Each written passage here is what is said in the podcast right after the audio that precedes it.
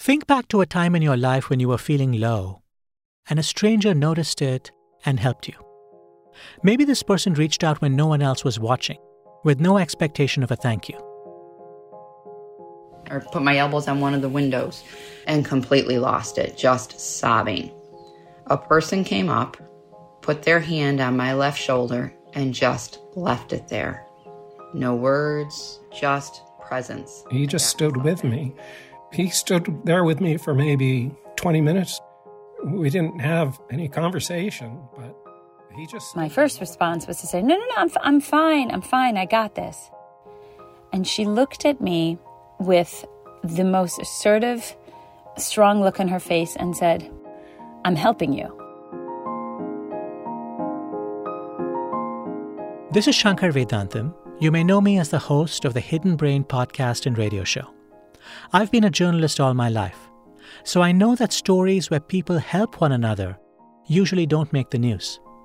As they say, if it bleeds, it leads.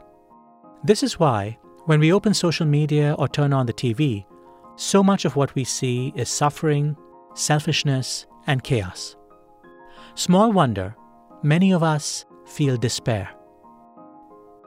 My Unsung Hero is a new podcast designed to be an antidote to that despair. It's meant to remind us of what the daily news fails to show us the many ways people are brave, generous, and kind. She took my hand and she leaned in forward, real close to me, and she said, Tony Ludlow, I expect greatness from you. And I'd never heard anybody challenge me with that kind of thing in my whole life.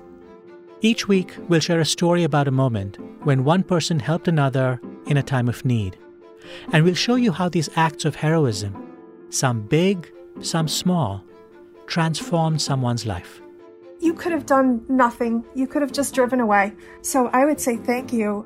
Thank you for saving my mother's life. Thank you for preserving her dignity. You changed my life, and it's probably impossible for you to know how many lives you've changed. But if if that's a- thank you for making me feel heard.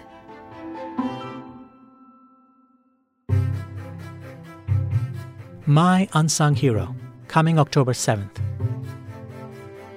I promise it will make you feel more hopeful about the world.